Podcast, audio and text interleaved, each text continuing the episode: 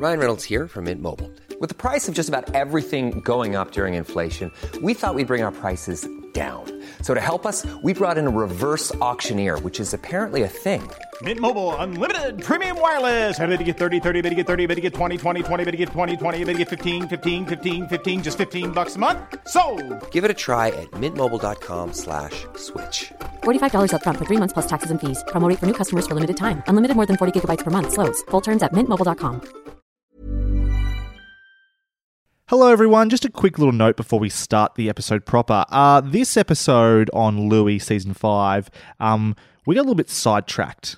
And so I think the quality of conversation around Louie is pretty good. That's going to go for an hour. I've taken the big sidetrack that we had, which is a big discussion about Wonder Woman and a few other things, and put it at the end of the episode after we finish the episode proper. So if you're interested in listening to that, I just want to let you know it's there. Once the ending music starts and we're sort of signing off and stuff, don't stop the podcast or move on. Keep listening if you're interested for a little bit of a side conversation. Otherwise, here is our episode on Louie. Earbuds, Melbourne's podcast network. Earbudsnetwork.com.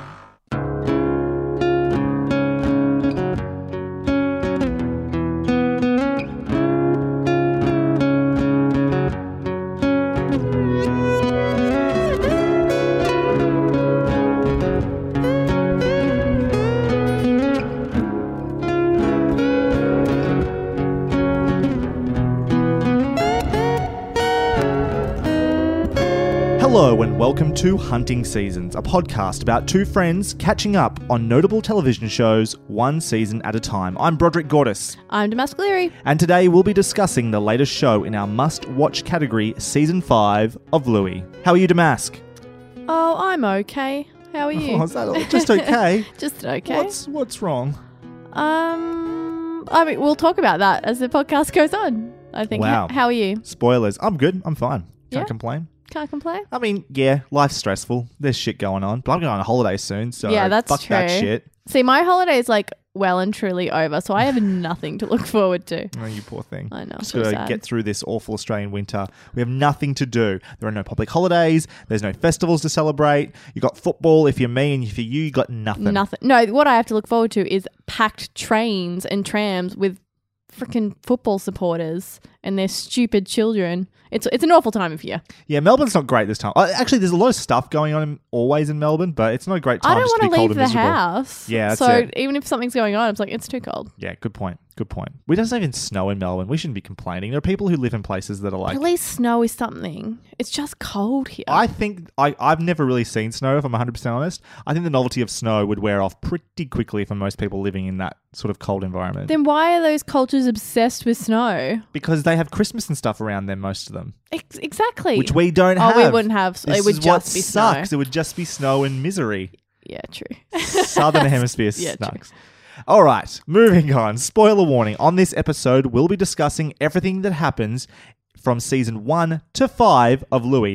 If you've not yet watched Louie, pause the podcast, go and watch it, and then come back and join us. Otherwise, proceed with caution. Spoilers ahead. You have been warned. Quick breakdown. The fifth and likely final season of Louie returns to the familiar episodic format of its early seasons to continue to tell stories about stand-up comedian and single father of two girls, Louis C.K. The season consists of 8 episodes, which is less than any previous season, each coming in at around 24 minutes, and took us approximately 3 hours and 15 minutes to watch. The final episode, entitled The Road, Part 2, aired on the 28th of May, 2015, approximately 2 and a bit years before we recorded this episode. Mm-hmm. No story synopsis as always, because that's been hard to do, though we could have argued last season may be doable. I just refused to do it. But Damask refused to do it. Let's get straight into it. Damask, general thoughts. Did not like it. Just oh well. I didn't like it. I'm so fed up with this show. Fed up. I'm fed up with it. You weren't. I mean, I know you didn't love season 4, but you weren't down on it. I just kept waiting for that thing that makes you go, I love this show. And I have been so optimistic about this show. I've been rooting for this show. And I'm done with it. I find it incredibly boring. You sound downright bitter about it, yeah. I am a little bit, yeah. I was just I'm disappointed. I'm really disappointed by it. Disappointed. Let down was the word I had written down. Yeah. I definitely don't think it's bad. Like, I think it's fine, this season of Louis. But it's that you said that you're waiting for the thing. Mm. Yeah, I think it's lost. In season 5, it's lost its spark. Mm-hmm. It doesn't seem to have as much to say. Why does this season exist? Well, that's sort of the question I think we're going to get to in our general discussion. I think it ends up feeling... The end of season 4 would have been perfect. And yet here we are. Skipping right ahead to the end of the discussion. I'm sorry. All right. The thing is, like, Brod and I watched this weeks ago. Yeah.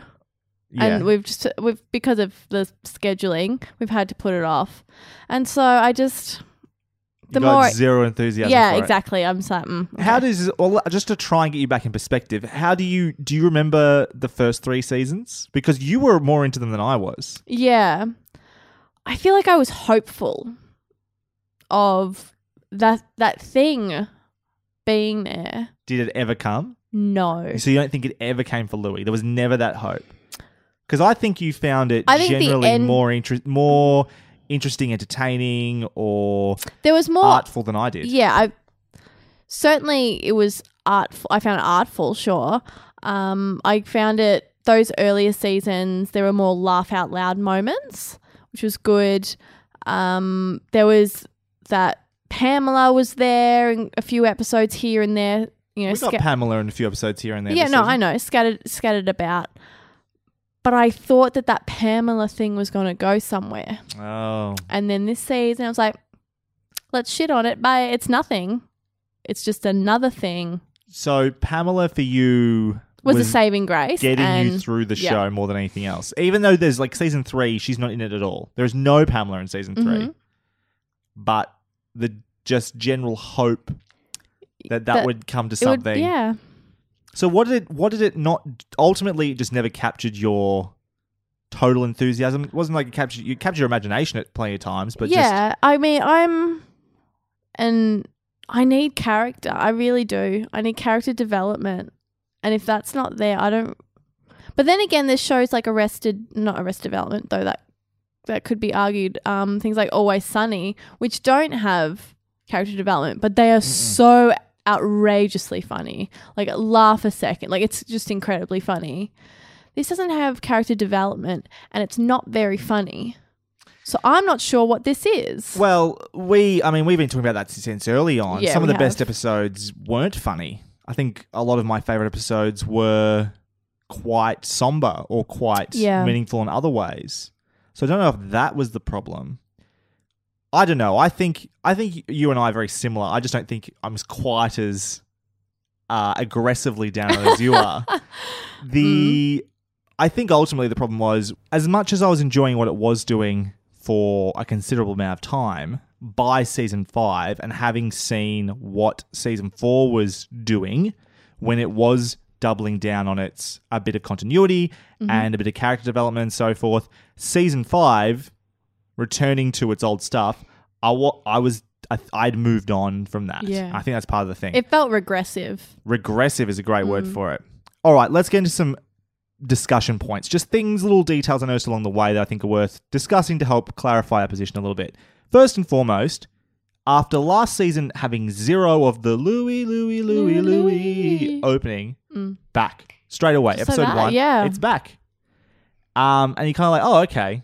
Righto, I guess that's back now. Well, so like when we're talking about last season, everything I had read, which was just as season 4 was coming out, or the press for that was that the first 3 seasons were a trilogy, and then it was going to be 4, 5, 6 were a trilogy. Clearly, Louis C.K. had changed his mind along the way and realised he didn't really want to do a season 6 or what he might have planned out to do for those last 3 seasons. And so, we returned to what we had seen in the first 3. And? That's just shaking her head. Okay. Why? Can you tell me why? Why you think that's happening? I mean, again, to skip ahead a little bit here, I think, honestly, for me, I think he was done with Louis. Why did he come back and do this then? Money, commitments, contracts. There's a lot of different reasons. Maybe he thought he had something to say and then someone on the way realised he didn't. Mm. I don't know. For me, it feels like that he's lost enthusiasm for the project. And it was interesting because we've talked a lot throughout the Louis podcast about that conversation I had with that guy at that party before it started and how he fell off Louis because he found it wasn't funny anymore. Yeah. And for me, I thought that meant that he wasn't on board with the more dramatic stuff, which I quite enjoyed about season 4. Mm-hmm. I think it made season 4, I can't remember if I put it as my favourite episode, but I might have. I quite liked that for, because I had the continuity and I enjoyed exploring the stories. It didn't have to be funny all the time as long as it was engaging. And if he meant it's not funny anymore by season 5 because it wasn't funny, well, I have to agree with him because I've fallen off by season 5 as well. Because everything up to that, the direction's going fine. It's just it's lost its spark for whatever reason. Mm-hmm.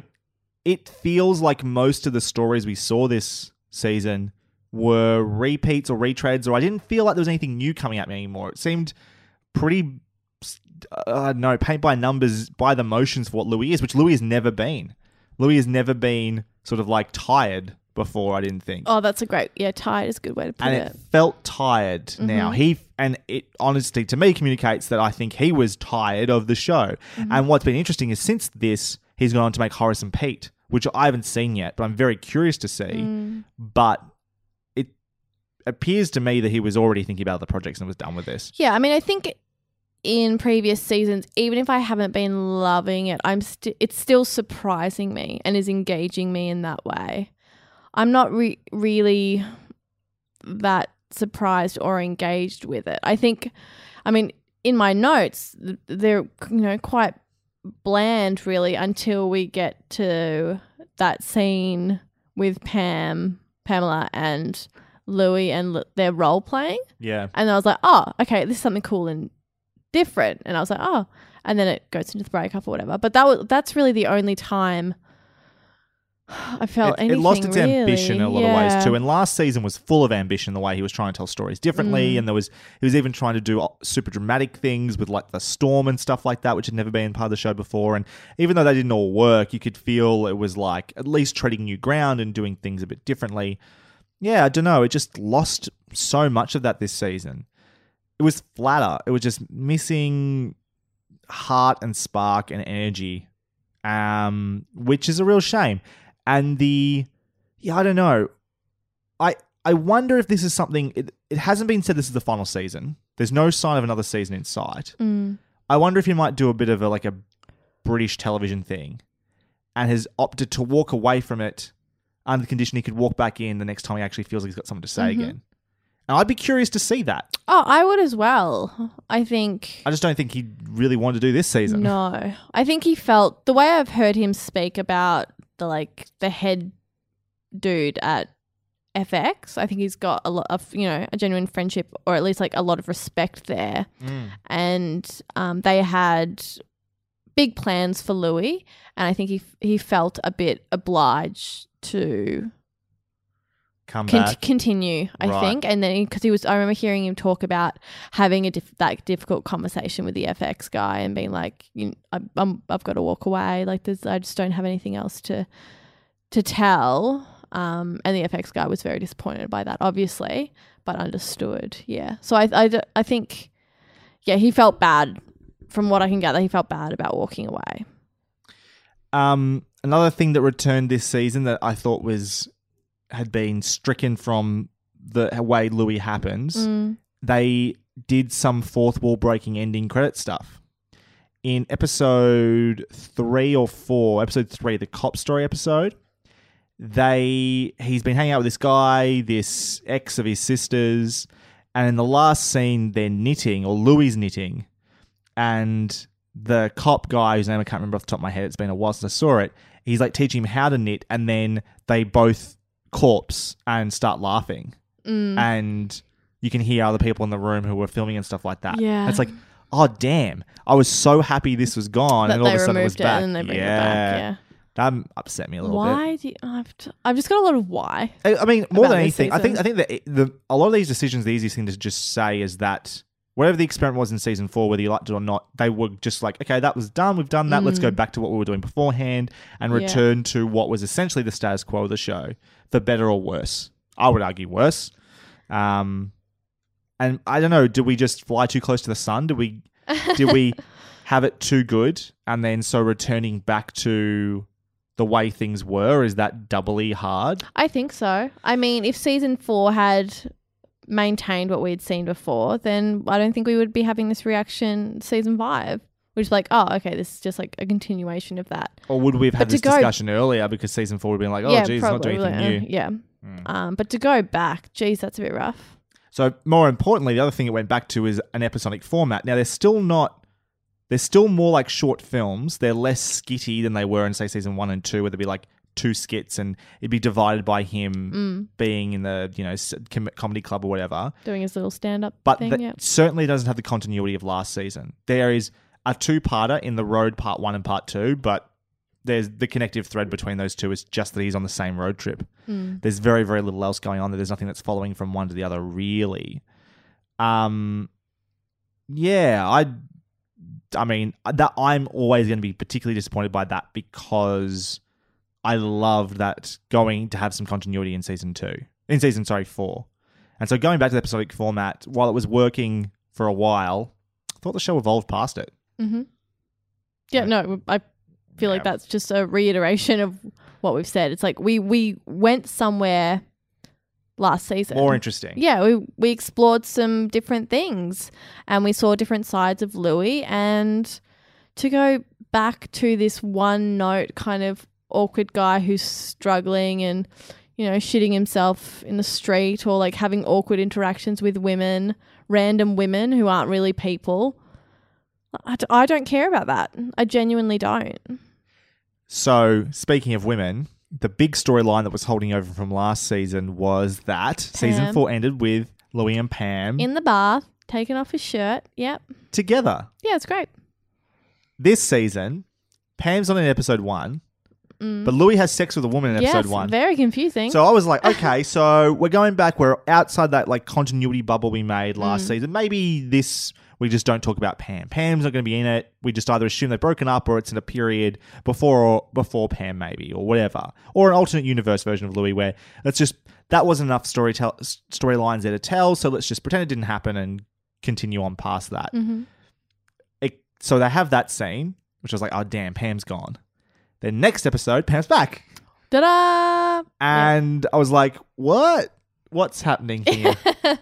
It was very confusing. I don't know. I'm like, do they have an open relationship? Well, they didn't at that point, but by the end of season 2, episode 2, they did, because that's the conversation they had. So I was like, okay, so was that scene meant to come? Was that episode meant to be after a la carte, where they talk about having an open relationship? Or is Louis just a shit guy? As it's possible that Louis is just a shit guy, because Louis is a shit guy. But I found that very confusing without knowing where Pam was. Offered herself and he was like, okay. Yeah. The way he seems to fall into women. Yeah, that seems to be the way it goes. Almost exactly what happens in this situation. So let's just continue on the Pam stuff then. So that storyline is essentially they've been together for a while. They're getting very familiar with each other. Pam asks to be in an open relationship. They essentially get to a point where she decides she doesn't want to be in a relationship anymore. They break up, and then they have a conversation on the phone one night, and they sort of obviously still have a connection, but she's with somebody else. How did you feel about that as a continuation of the Pam storyline from last season? Was it good? Did we need it? Did that make sense to you? How do you critique that for them as their characters, and then for the show? I think it does make sense character-wise. I just think that's why you shouldn't have had a season 5, because to look past the point of that great moment that ends season 4 and looking a little closer into how the dynamic of someone like Pamela and someone like Louis would obviously end disastrously, this is certainly a way that it could look, a way that it could pan out. I'd say, would you say it was disastrous ending though? I don't know if it was disastrous. It's disastrous as in they can't be together. Sure. Is what I mean by that. It was disappointing because I wanted them to figure some way to fit but still maintain their like individualism. and for Pam to still be her awesome self that we've come to know. And for Louis to, as much as Louis does compromise, he also like manages to sook his way through it when he does compromise. So I get why it happened. It makes sense why it happened. I just didn't want to see it because it ruined. I wanted their happy ending. I really did. I was disappointed. Does the happy ending make sense in Louis though? Like, has Louis ever been a show about happy endings? Well, that's why I like the you know, quotation marks, happy ending of season 4. Like, he's still an awkward dude and she's still saying, you know, I'm not going to be able to like say the things that you want me to say, but like I'm here and that's what matters. Like, that's as happy as it's going to get. It's still not like, you know, a Disney happy ending, but I think it fit Louis. Sure, yeah. If you were going to have a quote-unquote happy ending, that was about as good as it was going to get. Yeah. Them both being in the bath together was pretty symbolic. Just being together, yeah. Yeah, especially after you always think back to that season 2 bit where she offers to have a bath and he completely... He doesn't, get it. So getting his bath was very meaningful. Mm-hmm. Mm. Well, like, what did you think of what happened between them this season? I think if there's going to be a season 5, it made sense that happened the way it was. Mm-hmm. But I 100% agree with you. I just didn't want it. I just didn't need it. Yeah. I didn't need it. Ultimately, my feelings on this season are that it's only detracts from the show. It doesn't do anything new or exciting. It is the worst version of the show we've had so far. Even when it was scrappier and like more rough around the edges in season 1, it was at least more interesting and more daring in some ways. Even sometimes those things didn't work, but you had to appreciate just the experiment of it. This is not experimental anymore. This is a parody of itself in some ways. I mean, it's overselling it. It's not disastrously bad because it's not a parody of itself because it's not overdoing it, but it's just a stagnant, played, obvious version of itself, and it doesn't only detracts from what was good about the previous season in particular, which I think was the high point, and that ending of season 4 would have been a great place to end the show. Yeah, even if it was a little bit unrealistic. It, like you said, it wasn't a Disney happy ending. It was a Louis happy ending. Yeah. The closest thing you could possibly get. Mm. And you can obviously extrapolate that relationship maybe wasn't going to last and what that would look like. And it would probably look exactly like we got in season 5. But I don't know if I need to see that. I just need to see them get to a point where it's like, oh, they found each other. They're in a cool place. Is that going to last? Who knows? Yeah. But that's where we'll leave this story. Mm-hmm. And... it should have stayed there. Yeah, it really should have. It should have, especially if we're never going to get any more. Mm-hmm. I reserve the right to change my mind on that if we ever do get a season 6, which is not explicitly impossible. No, it's just not looking likely. It's just if it happens, it's a long way away. And in the meantime, we're stuck with season 5 being our final season. It's just not. It's just not. Yeah, it's not good. For me, a great example of that, as you put it, like stagnation that we see in this season, and it feels like something that we've seen before is, you know, when Louis, I can't remember what episode it is, but when Louis is having those nightmares after that single mother has asked him for help. Episode 5, Untitled. So, which is a weird-ass name for that episode, by the way. Yes, it is. Why? So we see Louis have a very awkward interaction with a woman. It's always the same. A woman is having an emotional reaction. Louis gets very awkward, says some weird stuff, and then leaves or fucks her. I can end either way. Sometimes both. Sometimes both. It's the same thing. Like it's always the same. An overly emotional woman. Louis acts kind of weird or fucks her. So it's like this might have been a really cool episode in season 2. But here I'm like, I've seen this dynamic before. Yeah. And I enjoyed it then, but we had moved past it. Yeah. Louis, the character, had moved past it. Mm-hmm. And while that might be one of his greatest flaws, it's time to start exploring different ones in season 5. You can't keep exploring that same one. Mm-hmm. It's just stagnating. It's mining the same thing. Well, that's what's ultimately why you get that feeling of it just being flat or losing its spark. It's because it's not stopped doing anything interesting. Let's just go through quickly. I'm just going to read out the IMDb synopsis of each episode, see if we have any comments about any of this stuff along the way. Because there's only 8 of them, and I don't know how much longer this conversation can go on for, because I don't know how much more insight there is. We've said so much over 4 episodes already, 4 podcasts already. Yeah. This is the 5th one. And as we've said, there wasn't a whole lot that stood out as being new about it, which is the problem. Mm. We can only just shit on it straight up so many ways. So episode 1, potluck. Louis goes to a potluck dinner for the parents in Lily's class, but ends up going to the wrong party. Now, this was straight away I was getting alarm bells because I was like, oh, this doesn't feel inspired at all. No. He goes to the wrong potluck thing. It turns out I was expecting an orgy. It wasn't. I was like, oh, it's going to be a sex thing. It wasn't a sex thing. It was just a weird cult, basically. Weird spiritual thing. New Age spirituality, yeah. Cool. And he leaves and goes to the right one. To the Angry Lesbians potluck, yeah. Yep. And doesn't get along with anyone there. No one there he really seems to be able to connect with. He tries to have a conversation. No, my daughter's better than you, whatever he says. Yeah. Yep. And then ends up sharing a taxi home with the pregnant woman. The surrogate mum, yep. Who... helps up. I can't remember exactly what happens because it's been a while. And she gets emotional and starts crying, and then he fucks her. Oh, because he tells her because he can tell she's struggling that she's beautiful. Whatever, he has that speech about how wonderful and beautiful she is, and then ends up having sex with her and breaks her water, and the baby arrives, and the angry lesbian, the angriest of the lesbians, queen of the angry lesbians, has a go at him.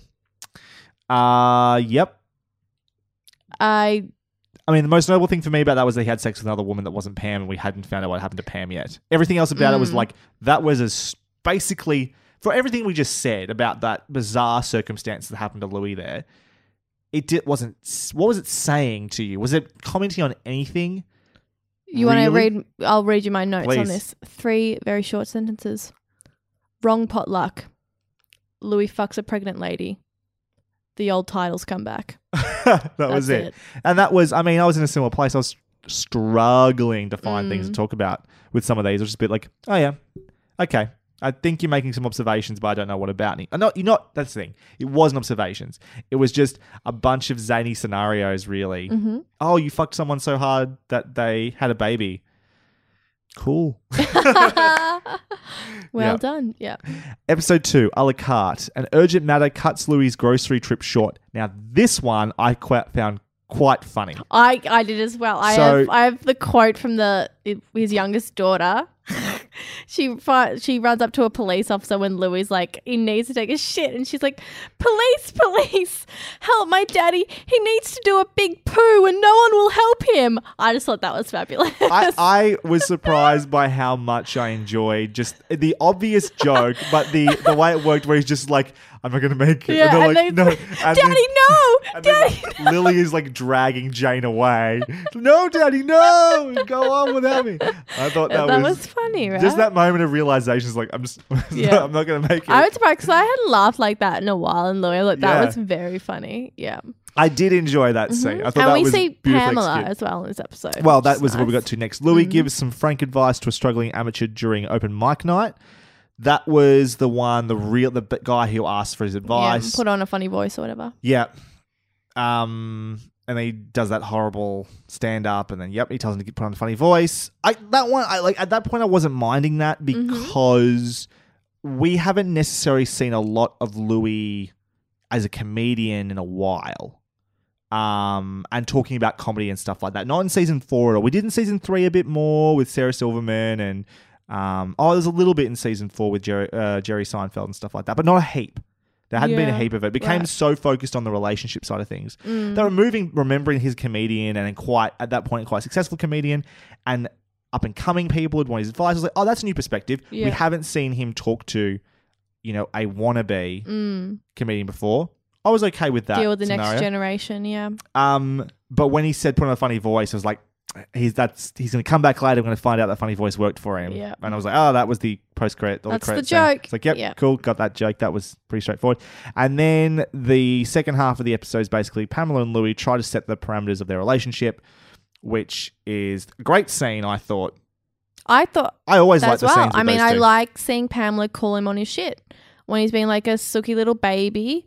And she's like, how about you just stop acting like a baby and be like upfront with me or whatever it is. Like, I like that. I like someone who is like pushing Louis. I think like he needs that because he is a lot of times so one note, and someone needs to like sometimes slap him over the head and be like, just fucking do what you need to do or say what you like want to say. It's the problem is at this point we've been there so many times. I think that I think it's the first episode in season 3 or 4 where that his person he's seeing breaks up with him for him basically because he won't say anything because he wants to avoid that uncomfortableness or whatever it is.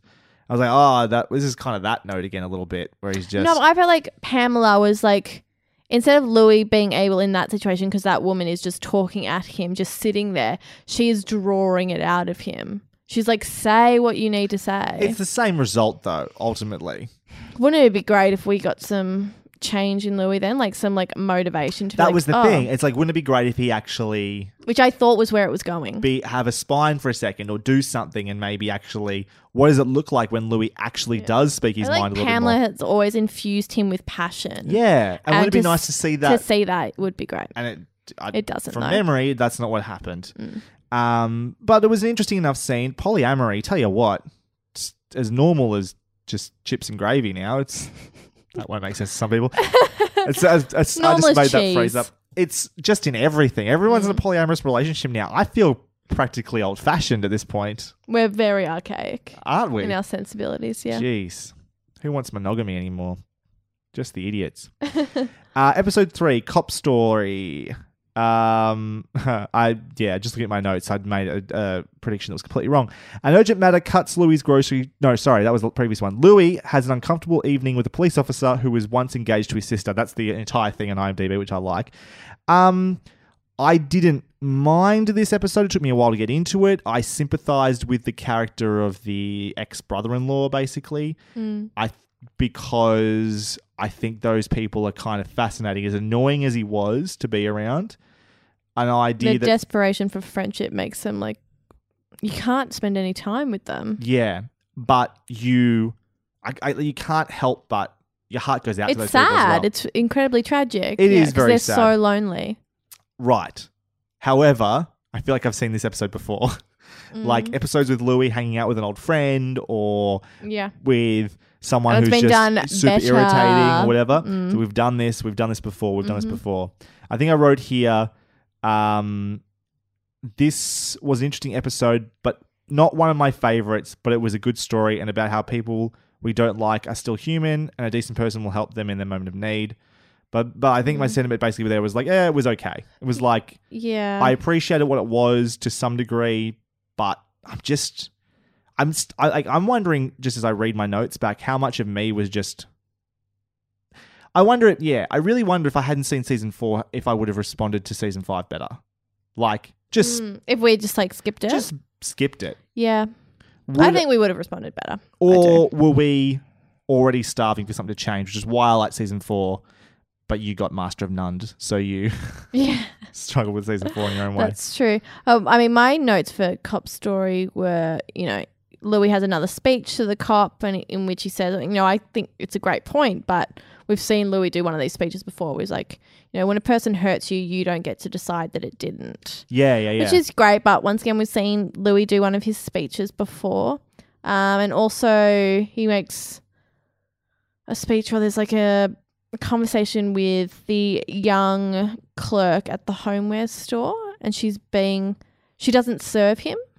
Oh, was this this season or last season? I've forgotten all about that episode. I think it might have been this season. I've got it in notes under Cop Story. Yeah. And then she makes a big thing how like he's afraid of the next generation and goes on and on. I'm like, sure, whatever. But you're being a dick. Yeah. You are you can say all that. It doesn't excuse your terrible behavior towards this man. It just didn't make any sense to me. I was like, I felt like he wanted to say something about Louis' fear of the younger generation, and it was this really big convoluted monologue by this young clerk or this business owner actually. But it just did not make any real sense to me at all. I was like, why is this here? It felt clunky. Okay. And a bit preachy. Clunky, I think clunky is actually not a bad word for this entire season. It just I mean, the show hasn't always felt smooth either. It'll change gears on a dime, but I don't know. We again thought we'd move past in a lot of ways. Episode 4, Bobby's house. Louis goes to a wake with his brother. Louis gets beat up on the street by a woman. Pamela gives Louis a makeover to mask his injuries so he can perform on stage. My notes literally start for this episode at the point where he's with Pamela. Like all the stuff that happened before it with the going to the wrong funeral was as so drawn out and dumb. I was just like, I wasn't even worthy of notes, that whole thing. Yeah. I don't have any notes on it. Just, I don't know. Was that a real thing that happened? Is that why it reminds me a little bit of like some of the things that I think about in Please Like Me as being like, that might have been funny to you at the time, but you didn't translate that well enough for it to be. It wasn't a funny enough joke to take up the time it did. I mean, I understand. I mean, at the beginning they have a conversation between Bobby and Louis, and Bobby's obviously like, Louis is quite successful at this point, and Bobby that's after the wake, doesn't have anything. He's like, you know, help me get good things in my life, and Louis like, all right, like what kind of help do you want? Like, because Bobby has this belief that Louis' life is perfect, and then obviously we go through what happens in the episode. He loses Pamela, he gets beaten up by a woman, and then Bobby gets to laugh at him, but I don't have any opinion about that. I don't have any thoughts about that. The conversation, because when Louis offers to help, Bobby starts like getting mad at him for being condescending. Yeah. And like that bit's kind of funny. That actual conversation I liked. That was a very brotherly conversation. Like that's a version of a conversation I've probably had with my brother. It's like layers and layers of like history. Yeah. Yeah, it's great. Play into, what's going on there. You can't just ask for something, can you? It's just, it's always, vulnerability behind the whole bunch of shit. Yeah. Yeah. My first note on this episode is you can hear the crew moving through the room as they film the cross-dressing, like the gender swap scene. Yeah. It's really obvious as they're like, because they're standing still, but the camera's moving around them and you can just hear like a million footsteps. It's so obvious. I was just like, dear. Fucking hell. That needed some ADR, that one. It was just, there was either a bad location or whatever, but I think that really funny to me. Yeah, right. Crap, I notice, I know. Totally been a situation where you feel like you're really connected to someone just before they break up with you. Boo to Pamela and Louis breaking up. Is that right? And so I enjoyed that scene, the whole scene for what it was. The stuff with any time with Pamela is always a better scene, just because they just have a chemistry or there's a rawness to them that I really enjoy, and a realness to them that so many other scenes in this. I guess that's the problem. Once you've gotten to a certain point like that in the show, every time you move away from it, it's cheapened. It can't be just skits anymore. It's no longer skits. You've gone to this point with these characters where he takes off his shirt and gets in the bathtub with Pamela. So you have sort of made a contract with the audience that this is what the show is going to be like a lot of the time now. And when you go back to, we're doing our skits from season 1 again, it's like, pardon? What? That's not what you promised anymore. Yeah.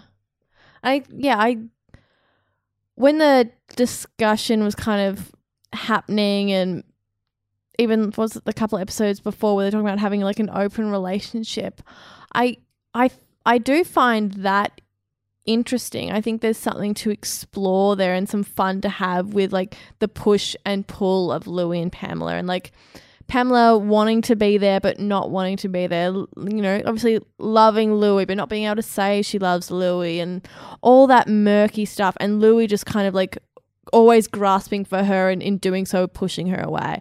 There's things to explore there, but what is this, episode 4, and it's thrown all away. Yeah, it's really gone. Quick, isn't it? Yeah, that's a shame. You don't get to see, and especially when you think of that last episode, I feel like it was the last episode, last 2 episodes of season 4, where you were just getting a little bit of them, like what's it like with them and what's she like with the kids and stuff like that. It would have been great to explore that a little bit more. The fact that we don't see with the kids once kind of makes the whole thing a bit hollow. Like you see how connected she is with the kids. It's like it's just a fling, and that's not what we saw in season 4. It wasn't a fling. It's not what it was suggesting. Yeah. And like if there was a detachment there, to not see it really makes this less affecting. It's just I haven't been on that emotional journey. You've jumped to the end and it's gone. Yeah. And I just feel cheated. And because we know that it's Louis, we're not going to be able to spend a lot of time like marinating in that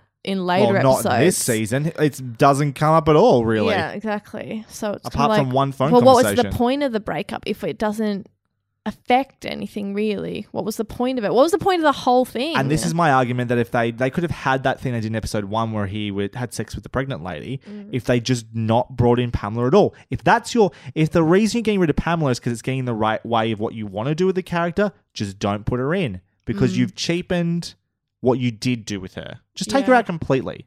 Mm-hmm. And we can come to our own conclusions about that. We can make this a parallel universe version, whatever.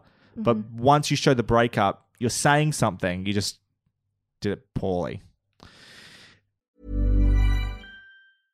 I'm Sandra, and I'm just the professional your small business was looking for. But you didn't hire me because you didn't use LinkedIn Jobs. LinkedIn has professionals you can't find anywhere else, including those who aren't actively looking for a new job, but might be open to the perfect role, like me. In a given month, over 70% of LinkedIn users don't visit other leading job sites. So if you're not looking on LinkedIn, you'll miss out on great candidates like Sandra. Start hiring professionals like a professional. Post your free job on linkedin.com/people today. You should celebrate yourself every day, but some days you should celebrate with jewelry. Whether you want to commemorate an unforgettable moment or just bring some added sparkle to your collection, Blue Nile can offer you expert guidance and a wide assortment of jewelry of the highest quality at the best price. Go to BlueNile.com today and experience the ease and convenience of shopping Blue Nile, the original online jeweler since 1999. That's BlueNile.com. BlueNile.com. Episode 5, Untitled. After taking Jane to the doctor and picking Lily up from a sitter, Louis begins having horrific recurring nightmares that he can't escape from. I'm having nightmares. Councillor Jam was in this episode. Who? Councillor Jam from... Jam. You've been jammed? Jam. Yeah, you've been jammed. You've been jammed, yeah. Yeah, from Parks and Rec. I hadn't seen him in a whole lot of other stuff, so I was just like, oh my God, that's cool. He was annoying as shit, but he's good at that. That was his I don't even remember role. Who he played. He was playing the guy that was stealing Louis' jokes. He stole... Oh, that's right, yeah. I can't remember what the joke was. He stole... I think it was about bees. Yeah. Something to do with bees. That was fine for whatever it was. Too many bees or something. Yeah. Yeah, he just wanted to make a beehive with one bee. Yeah. Whatever. I did personally like the conversation with the doctor, and that was his old doctor as well, wasn't it? That was the doctor from last season was the doctor they went to. Anyway, not important. The dad from Beethoven? Yeah, the dad from Beethoven, right. I'm pretty sure. Where he takes Jane in to see the doctor, and he keeps trying to talk for her. Oh, right. And the doctor keeps referring to Jane, which I liked because I've had that so many fucking times. Totally obscure joke that only affects me, but I'm just like, yes, it's important. Thank you, parent. Thank you. I appreciate your information. I would like to hear it from the kid how they feel because you don't feel it. Let the kid tell me, because more often than not they're pretty good at it, and you can tell pretty quickly when they don't really know, and that's fine. I'll refer back to the parent. Let them talk, please. Give them a chance to articulate. That's advice to all your parents out there, please, parents. From a doctor, if the kid's old enough to talk and the doctor's good enough to ask the questions appropriately, let the kid talk a little bit. We can tell when the kid's talking shit, yeah, or when the kid doesn't know. We know, but sometimes it's good to know from their mouth. Anyway. Not important. I like that detail. I've written here, really starting to roll my eyes at Louis.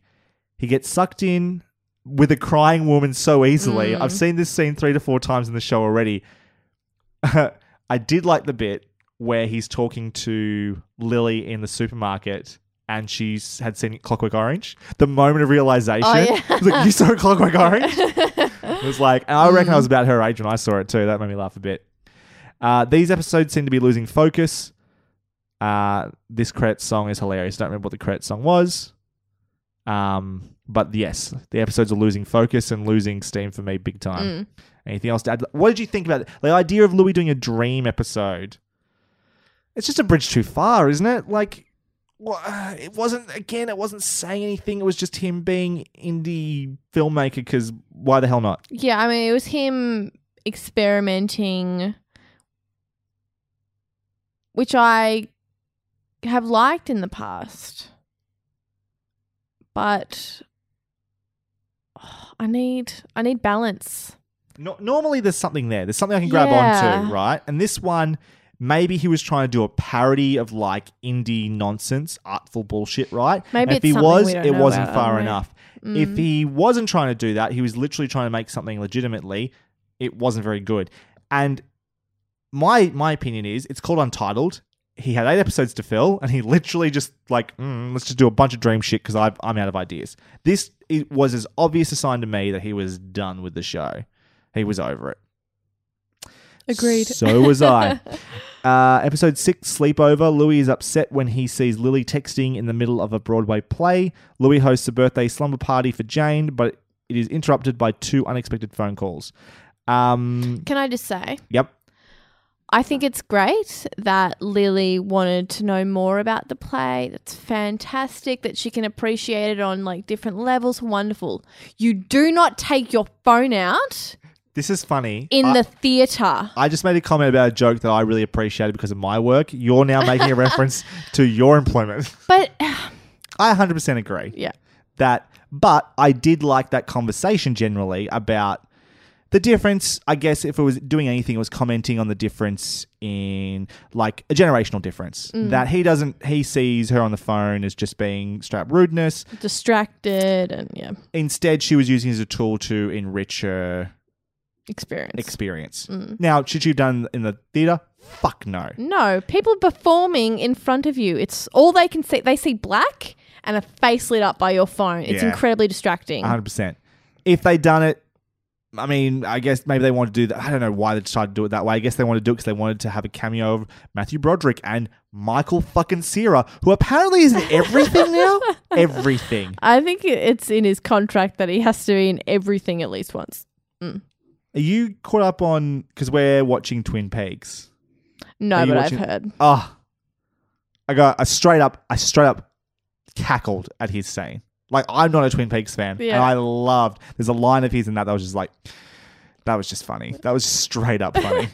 Oh yeah, and not just that, he was like acting, and like he was kind of like acting. He was an actor. Yeah, that was that was actually kind of impressive. What else have I written here? This could be a cool episode about Lily growing up. I like this one. I really do like the daddy-daughter episode the best. And that was something I came to realization too. There wasn't quite my favorite scene at this point had been them leaving the grocery store and him needing to poo, which involved someone help my dad. The girls. I think Louis is its purest and sweetest and therefore most enjoyable when he's either with Pam or especially when he's with his girls. Yeah. I agree. Those personal relationships. The more time we spend there, the better the show is. Mm-hmm. After that, then Louis just as a guy, in and of himself, that doesn't make any sense. As an actual human being, you mean? Yeah, Louis just as Louis is not very interesting. When he's around people that he cares about, it's interesting. Yeah, agreed. What do you think about the whole? Bobby in jail and then he takes all the girls down to the police station. Amusing is the best I would say. Yeah. Not interesting. Best, yeah. Yeah. It's nothing. Episode 7, The Road Part 1. I wrote the synopsis is Louis goes on the road and is stuck in Cincinnati in a bad hotel with a talkative driver. He then loses his carry-on bag at the Atlanta airport while helping a lost child.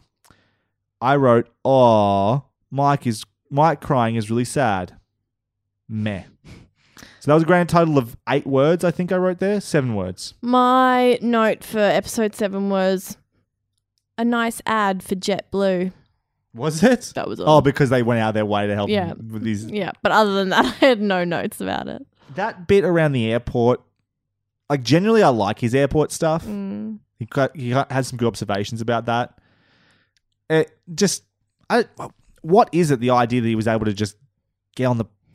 It's unexpected, I guess, but it's not funny. Super helpful. I don't really know why. Is that funny because that's not like is the idea it's a reversal because airports are never helpful. So either that could be that amazingly helpful. Maybe, but he didn't seem shocked by how helpful they were. No, but they aren't always. I don't know.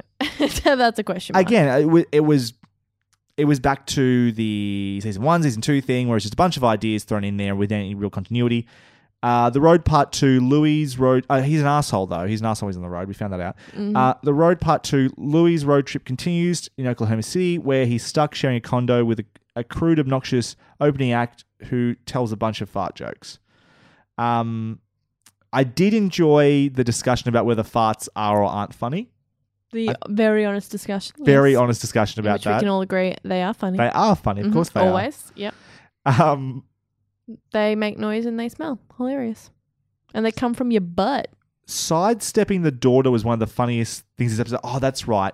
After something happens, someone gets injured. Oh, the guy dies, doesn't he? Yeah, he dies. And there's a bit where the bar owner is having a go at Louis. And the daughter's just standing there. And then Louis just sort of steps aside and she's still staring. She has no reaction, like a robot. That made me laugh. That was good. I really enjoyed that. Well, this feels like a show that just ran out of things to say is literally my last note. Mm-hmm. I think that's the thesis of the season. I think that kind of sums it up. Like, it's hard for me to go on. It seemed superfluous this season. Mm-hmm. It didn't do enough to be worth being there. It didn't add anything. Even the bits with the characters that I liked, like the girls or with Pam, especially the Pam stuff, detracted from the rest of what's come before. If you could slot some of these episodes back into an earlier season, I probably would have liked it, but at this stage, it just no. It's more egregious than I'm trying to think of shows that have gone on too long. Like, I think Parks and Rec probably went on a season or two too long. Mm-hmm. There's a couple of times they could have ended that show and it would have been perfect. There was one episode that was happening and I started crying because I was like, oh my God, it's ended and I didn't know it was ending. Yeah. Mm. Yeah. I think the wedding episode is like it should have just ended on that wedding. The wedding and just when they do the big benefit concert. Oh, yeah. It's the end. Isn't that the same thing? Doesn't that end up being the exact same thing? The benefit concert ends up becoming the wedding? No. The big benefit concert. Oh, I don't remember. Right? Oh. There's also the when she becomes a counsellor, which I thought was such a good season ending. Yeah. But that show had 2, 3, 4 endings it could have had and I love all of Parks and Rec. I just don't like the last season. I don't like it, there's stuff in there I like, but it starts to become more inconsistent and patchy. It's not as good and you go, this should have ended last season. It would have been better. And knowing when a show should end is a big deal for me. Well, I think in Parks and Rec, the thing we loved to watch was these wonderful people work hard and work so, so hard, but they always kind of fall down and but watching them get up again. Mm-hmm. Whereas the last season was just watching how they had succeeded.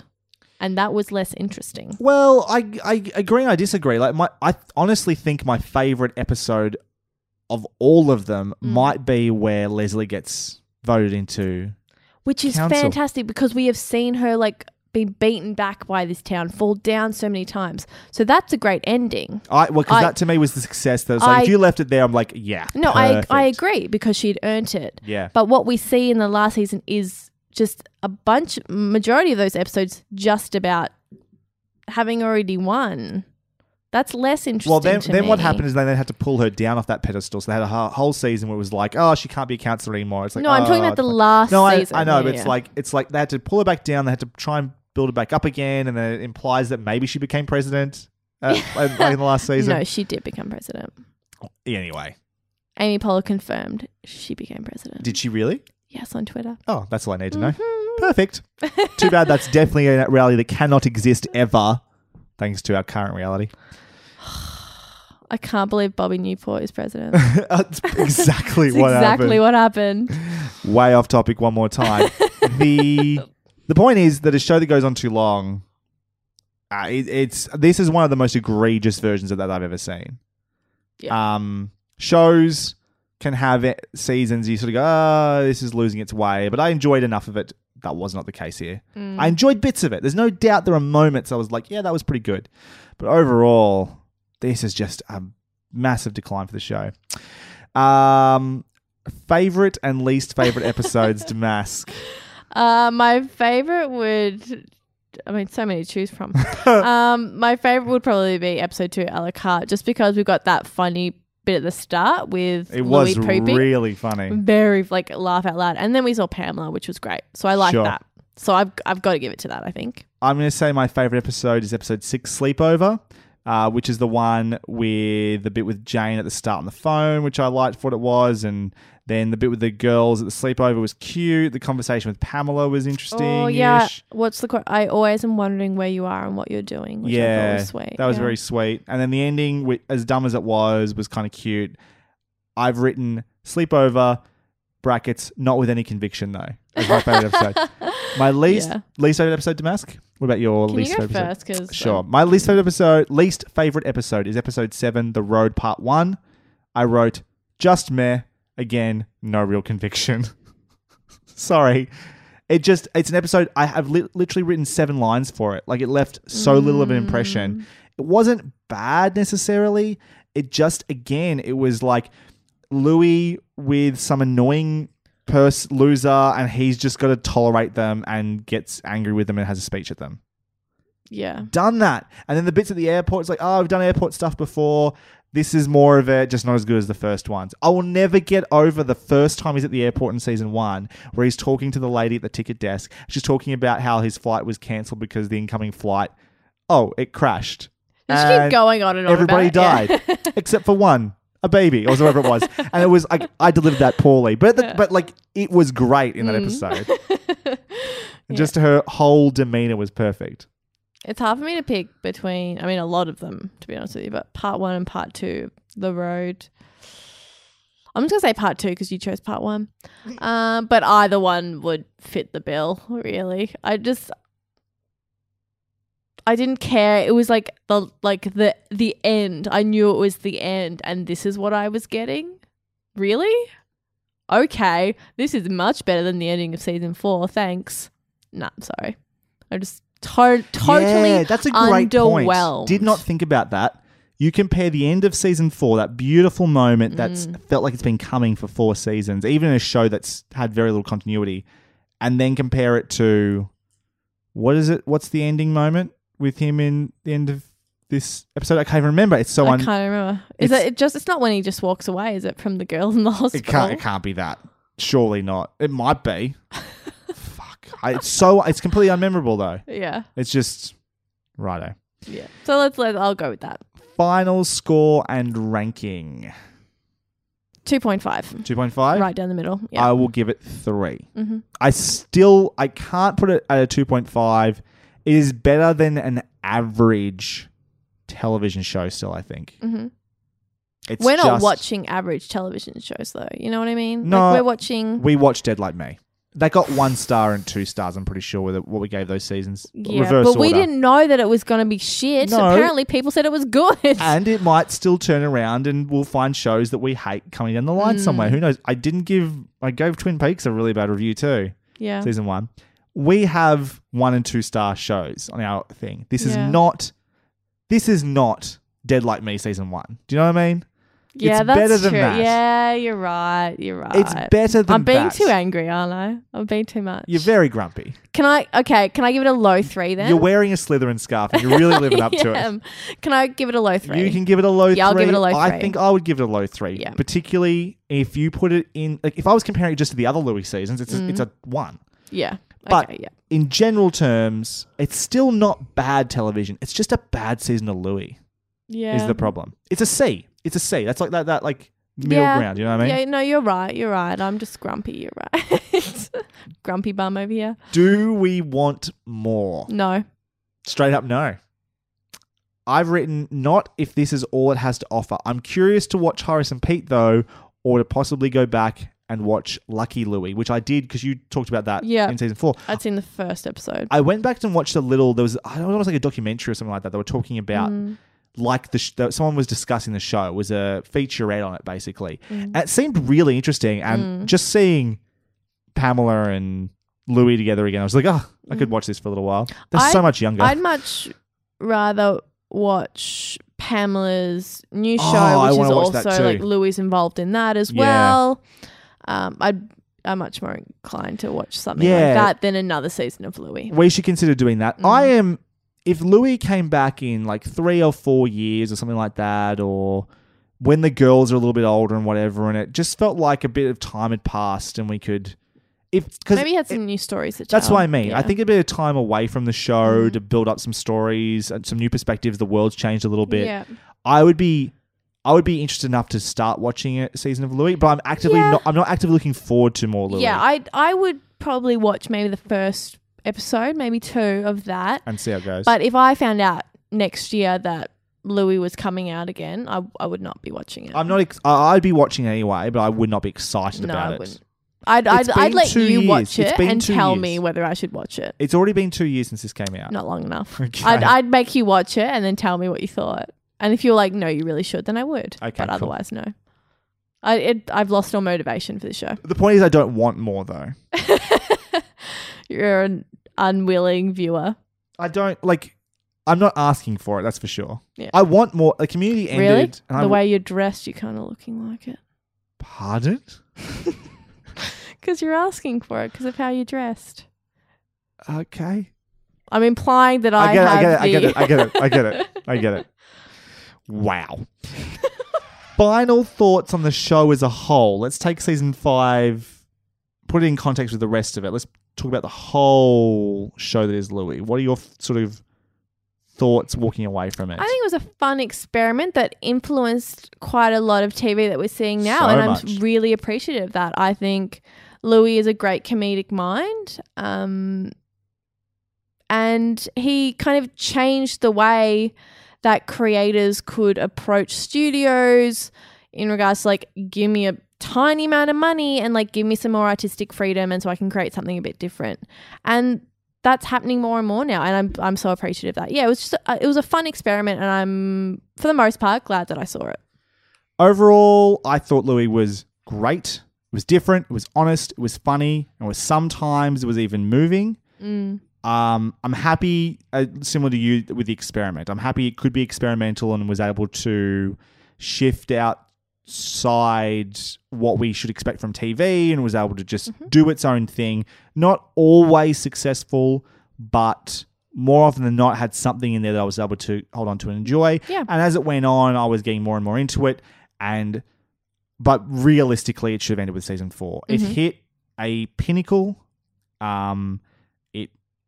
It didn't jump the shark. That's definitely not what it was. It just hit a moment where it was never going to get any better than that. And then the decline from season 5 to season 4 was huge. So I'm very glad, for everyone's sake, including Louis, that the show has moved, that he has moved on from Louis, it seems. Agreed. Anything else? Any other final thoughts? Absolutely not.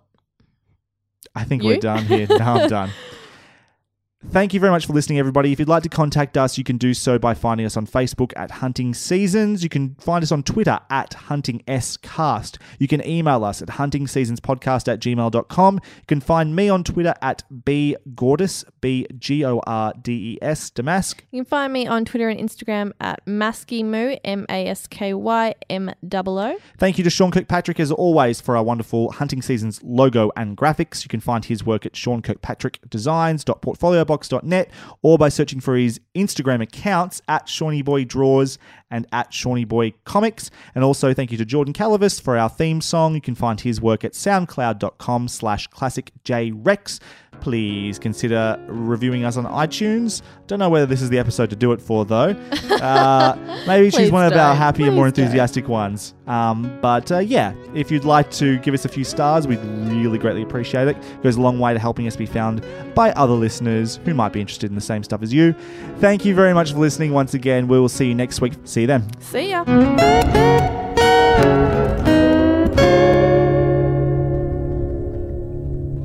I mean, you're right. That is true. But even in general, I think we all should know this. You don't take your phone out in the theatre. I was watching Wonder Woman the other night in the theatre, 2 rows in front. It was quite an empty theatre. It was like the last showing of the night. It's very late.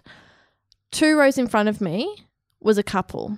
The woman took her phone out once, I was taking note of it, but I was like, just enjoy the thing. She put her phone away after about 5 minutes. I was like, okay. 5 minutes? She was on it for? She was on it for a while. I'm like, just breathe through it. Whatever. Breathe through it.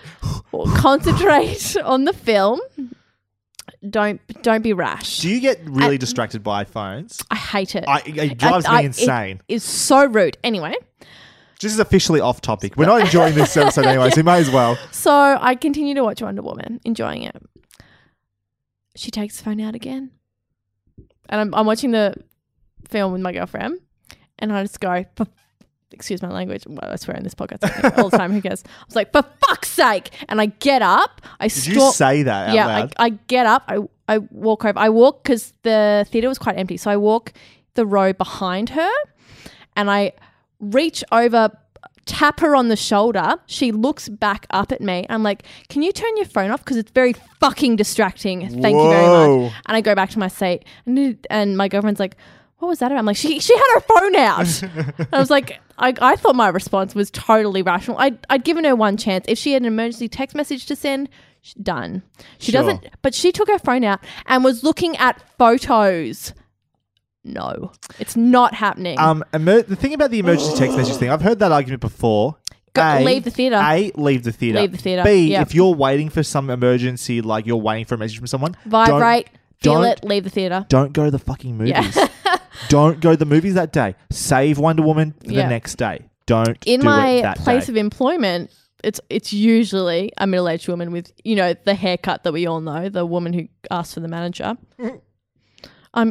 She'll take her phone out and I have to go up to her for my job and be like, sorry, you can't have your phone on in the theatre. And it's always like, my child is in hospital. I'm like, then what the fuck are you doing here? Absolutely. If it's so dire that any text message could be the worst news in the world, Sound of Music probably isn't going to distract you very much, is it? Anyway, got no time for it. I had one recently. I went to see Berlin Syndrome with my girlfriend. And we were – because it always seems to happen to me. I swear they're always next to me. And the woman sitting next to me had her phone out multiple times. And about halfway through the movie, I was like, excuse me, could you please turn your phone off? And she put the phone away. And then I swear for the rest of the movie, she was quietly sobbing. And I was like,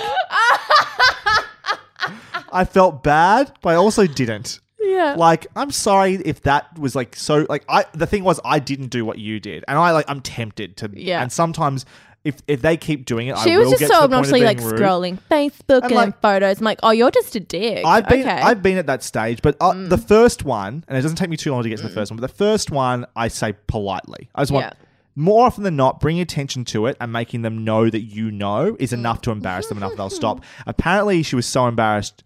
She was in tears for the rest of the film. Because I was kept thinking, this isn't particularly sad or creepy or anything. I'm sorry. No, if someone has crying. Like that big a sense of shame, they would never take their phone out. I don't have any sympathy for that person. Sorry, because I think I've got an unhealthy amount of shame personally. It's huge. I would never take my phone out. Because I'm aware of other people and their opinions of me. I tell you what, we're officially going deep on this, right? Yeah. There are times when I think it's 100% acceptable to look at your phone. The one time I can think of, you're 2 hours into a 3-hour film, time. You go, how fucking long has this got to go? 1 second. It takes a second, and you see people do it, and you're like, totally get it. I'm the same way. I've only done it once, and that was because I was watching a film in between shifts and I just wanted to double check. So here's something I did a little while back. The X-Men, it was Logan, the movie Logan, right? I went and saw a 9:30 screening. I was seeing it before I went to pick up my Nintendo Switch. It was coming out at midnight that night, right? So I was at a cinema that was literally upstairs from EB Games. And I went to the screening knowing it was going to be close. Yeah. I kept having to check the time. But once I knew it was getting close, I got up, I stood at the back of the theatre. Yeah. And so I could keep my eye on the time. It's because you're a good person. Bro. And watch the screen. Yeah. And I saw rational solution. And got the fuck out of there. And I wasn't distracting anybody because I was behind everybody. Yeah. It's not that hard, guys. Yep. There are ways to do this without being a total dick. Mm-hmm. Yes. Glad we got passionate about something tonight. But I think it's an important issue. And apparently people of our generation have not got the memo. That is incredibly rude. Yeah. You're not the only person in the world. And that Facebook notification, probably not that important. Put your fucking phone away. Just because we're here, what did you think of Wonder Woman? I haven't heard a review yet. I liked it for the most part. There were bits that I got super emotional in. Oh, yeah, me too. Yeah, that I was like, this is incredible that I get to see this. How exciting is this? Are you talking specifically about the No Man's Land part? Because that bit's fucking amazing. Yes. Yeah, yes. It's just, yeah. That was the bit I was watching it going, I'm actually shaking. This is so amazingly good. It was that. This is great. The very beginning, as I was a young tomboy and always running around with swords. Oh, the and little bit with little Diana. Yeah. It affected me quite a lot because I would always be running around because my mum had made like a little Batman costume and a little Superman costume for me and my brothers, and so I'd always be running around in costumes and playing around. So that was really lovely to see, and I just kept thinking about all the tomboys running around now and that they get to see this. How wonderful is that for them? So that was really beautiful. I think it's a great first step. Do I think it's the most amazing superhero film I've ever seen? No, not by a long shot. But it was solid and I liked it. I had a really good time. Without spoiling anything, the third act, the last 20 minutes are downright rubbish. Yes, agreed. Like, terribly bad. Mm. But I think it's pretty obvious that was a symptom of the studio or producers wanting a particularly sort of ending, as in bombastic and big. Yeah, and it gets in the way. I'd be interested to know what the decisions were to make that happen. They needed to have a big battle at the end, and so they had to make that happen, even if it works against everything the story is trying to do up to that point. Yeah.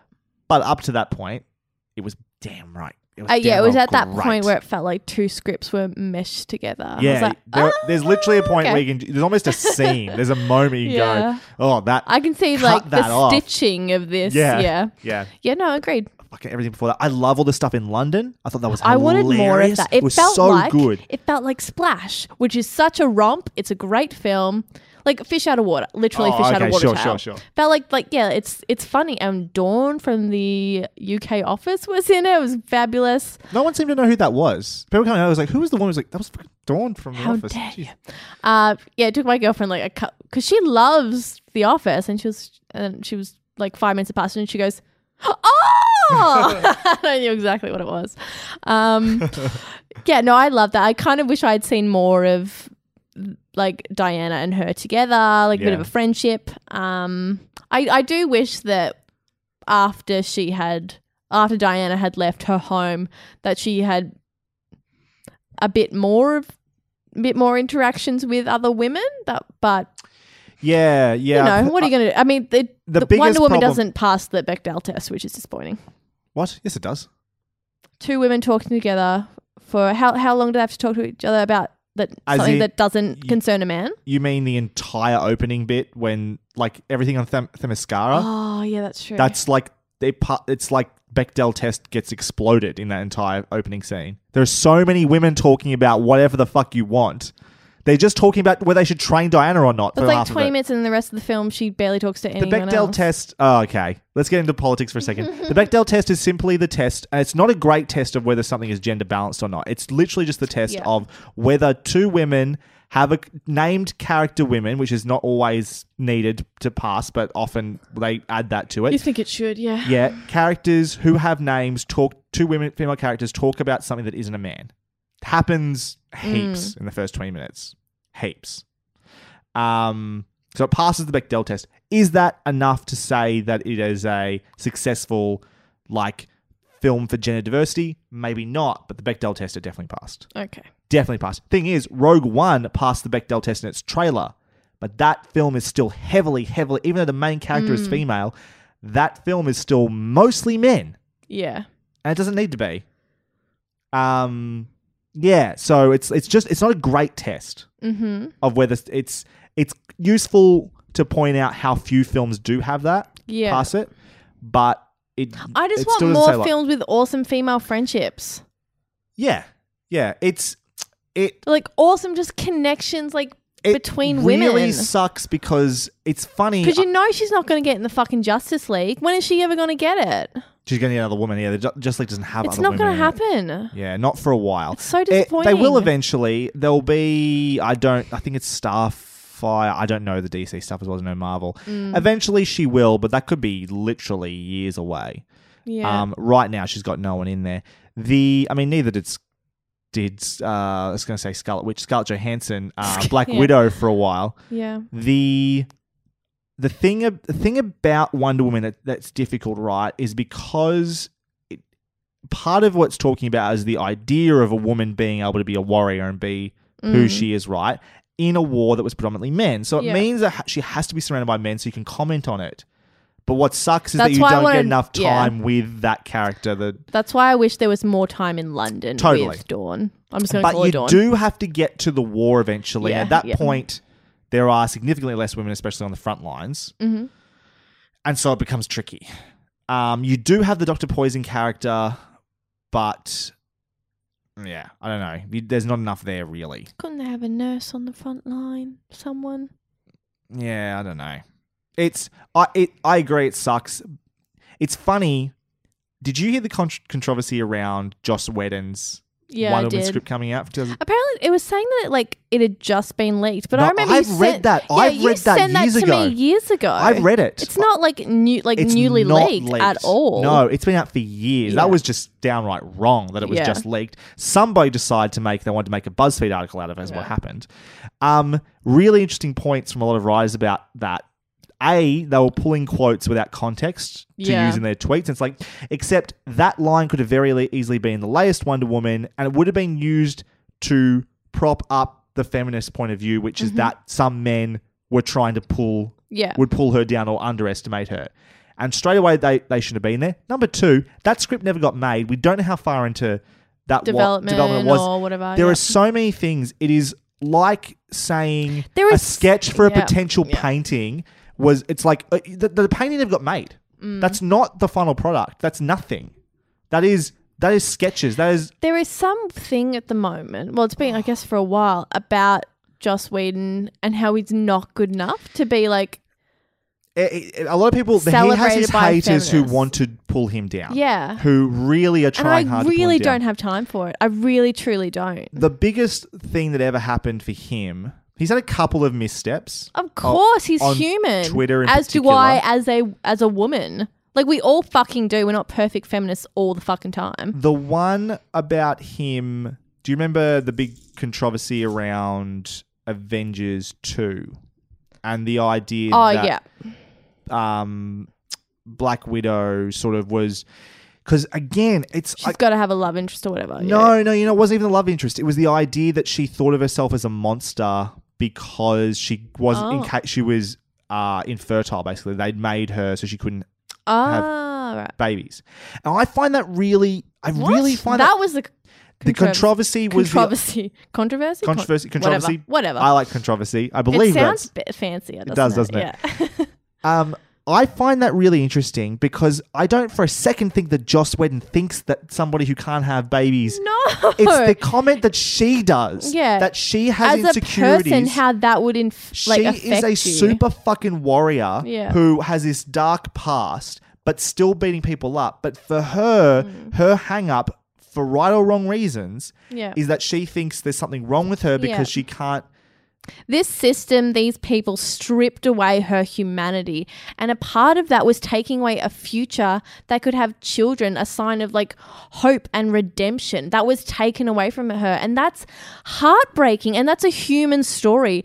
Talk to any woman who feels like she isn't a woman because she can't have children. That doesn't mean her opinion is right. It's how she's made to feel by the people around her. Or that her value as a woman has anything to do with her ability to have kids. It's which I think might be people's worries that's what it was addressing, that she's worth less, whatever. The idea is that But first of all, that is what we are fucking told. So to have that opinion is fair, not that it's true. Yeah. But yeah. And the movie was never arguing that she was correct about that. The movie was saying that was something that it was a hang-up that she has based on her very troubled past. Yeah. That was something. And so when... she's connecting with someone who is a monster, you know, that's the angle it was going for. Was it as subtle as it could have been? Probably not. Was it horrendously awful character assassination, anti-feminist? Fuck no. I find that ridiculous. Yeah. Really, really ridiculous that was what they were suggesting was going on there. Yeah. It just wasn't ever on the cards. And the biggest problem is that there was too many storylines in that already, and we didn't get to explore it much beyond that scene. But what they finally did do in that movie was give Black Widow actually a little bit of backstory and some understanding of where she came from. She has a few flashbacks to when she was back at the academy or whatever it was you'll call it. And for the first time, we had intrigue beyond her just being a badass. We're wondering what her history was, and I want to see that backstory now. I want to know more about Natasha. Are we getting a Black Widow film? It's definitely on the cards, and I tell you what, Wonder Woman doing as damn well as it is, which is ridiculously well. Yeah, I'm so happy about that. Ridiculously well. There's every chance it'll happen now. Mm-hmm. It's really hard to articulate just how good Wonder Woman's doing. It opened at about $100 million, $105 million, whatever it was, which is not as good as Man of Steel did, nor as good as Batman vs Superman or Suicide Squad did, right? The difference is Wonder Woman's drop-off from weekend one to weekend two. So, sorry, I'll put it in context. Batman vs Superman's drop-off from weekend one to weekend two was something around the 70% mark. So its profits the week, and it was a disaster, right? Yeah. That was a bad film, right? Mm-hmm. But even a Marvel movie like Captain America: Civil War, which was very well received, dropped off somewhere in the 60% range. Oh, okay. So it's okay. That's a thing. All right. Wonder Woman from weekend one to weekend two dropped off 33%. That is unheard of for a superhero film. Yep. And so if you look at the line graphs for, and I have because I pay attention to this shit. Nerd. For Batman versus Superman and Wonder Woman, you look at their first weekend where they start and it's this. And the Wonder Woman graph is just getting closer and closer and will overtake Batman versus Superman. Yeah. Is very likely. So good. Might even reach 400 million domestic. Hard. It's going to be hard to pull it off. It'll probably end up being the second highest grossing film, most likely behind Guardians of the Galaxy 2. But that's it is great. Damn well close, that and it is going to end up making more money domestically, at least. It just makes me happy that it's beating, as it should, rightfully, Batman vs Superman, because it's a better movie. Like Batman vs Superman, I know, it should have been the biggest film, but it was that weekend because you market those two right, you get people in the door. Yeah, but if it's not a good film, it doesn't last. Yeah, you make a good movie. People keep coming. Yeah. And you can, I mean, the budget on Wonder Woman is minuscule compared, not minuscule, but the budget on Wonder Woman is significantly less than Batman vs Superman. And it's going to end up making. It's practically an indie film compared to. No, it's not. It's not. Let's not get that ridiculous. But Batman vs Superman would have been somewhere in the $200, $250, maybe even $300 million to make. Wonder Woman was closer to $100, $150. Right. Something like that. So probably half its budget. You know what I'm excited for? The publicity didn't start until like 2 or 3 weeks beforehand too, because they waited for Guardians to come out. Go on. Captain Marvel?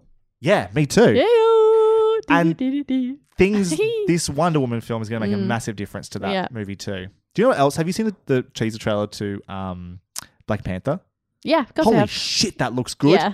It looks so cool. So cool. So cool. It's like they're merging, you know, what we've seen from the Avengers and Guardians of the Galaxy with that futuristic little African place. It's very cool. I'm going to add this conversation to the end of the podcast rather than the middle of the podcast. So, oh, come on. If there's an awkward edit somewhere in the middle of it. The natural flow of this conversation. Certainly, yeah. I don't think you should. I think you should just leave it in as a surprise to people. I think there might be a few people who are just waiting to actually want to listen about Louis though and get this instead. Yeah, true. What losers? How about we just wrap up Louis so we can they can get to this add-on bit at the end. Okay. Earbuds, Melbourne's podcast network. Earbudsnetwork.com. Hey, it's Paige DeSorbo from Giggly Squad. High quality fashion without the price tag. Say hello to Quince. I'm snagging high-end essentials like cozy cashmere sweaters, sleek leather jackets, fine jewelry, and so much more. With Quince being 50 to 80% less than similar brands. And they partner with factories that prioritize safe, ethical, and responsible manufacturing. I love that. Luxury quality within reach. Go to quince.com/style to get free shipping and 365-day returns on your next order. Quince.com/style. Prescription products require completion of an online medication consultation with an independent healthcare provider through the LifeMD platform and are only available if prescribed. Subscription required. Individual results may vary. Additional restrictions apply. Read all warnings before using GLP-1s. Side effects may include a risk of thyroid C-cell tumors. Do not use GLP-1s if you or your family have a history of thyroid cancer. If you've struggled for years to lose weight and have given up hope, did you know you can now access GLP-1 prescription medications at TryLifeMD.com? We're now offering eligible patients online access to GLP-1s, the breakthrough prescription medication that can help you lose body fat and weight. Listen to what people are saying. It's fun to put on jeans that you couldn't get into 6 months ago. Every morning, I look forward to getting on the scale. For anybody who's struggling with their weight, it's a godsend.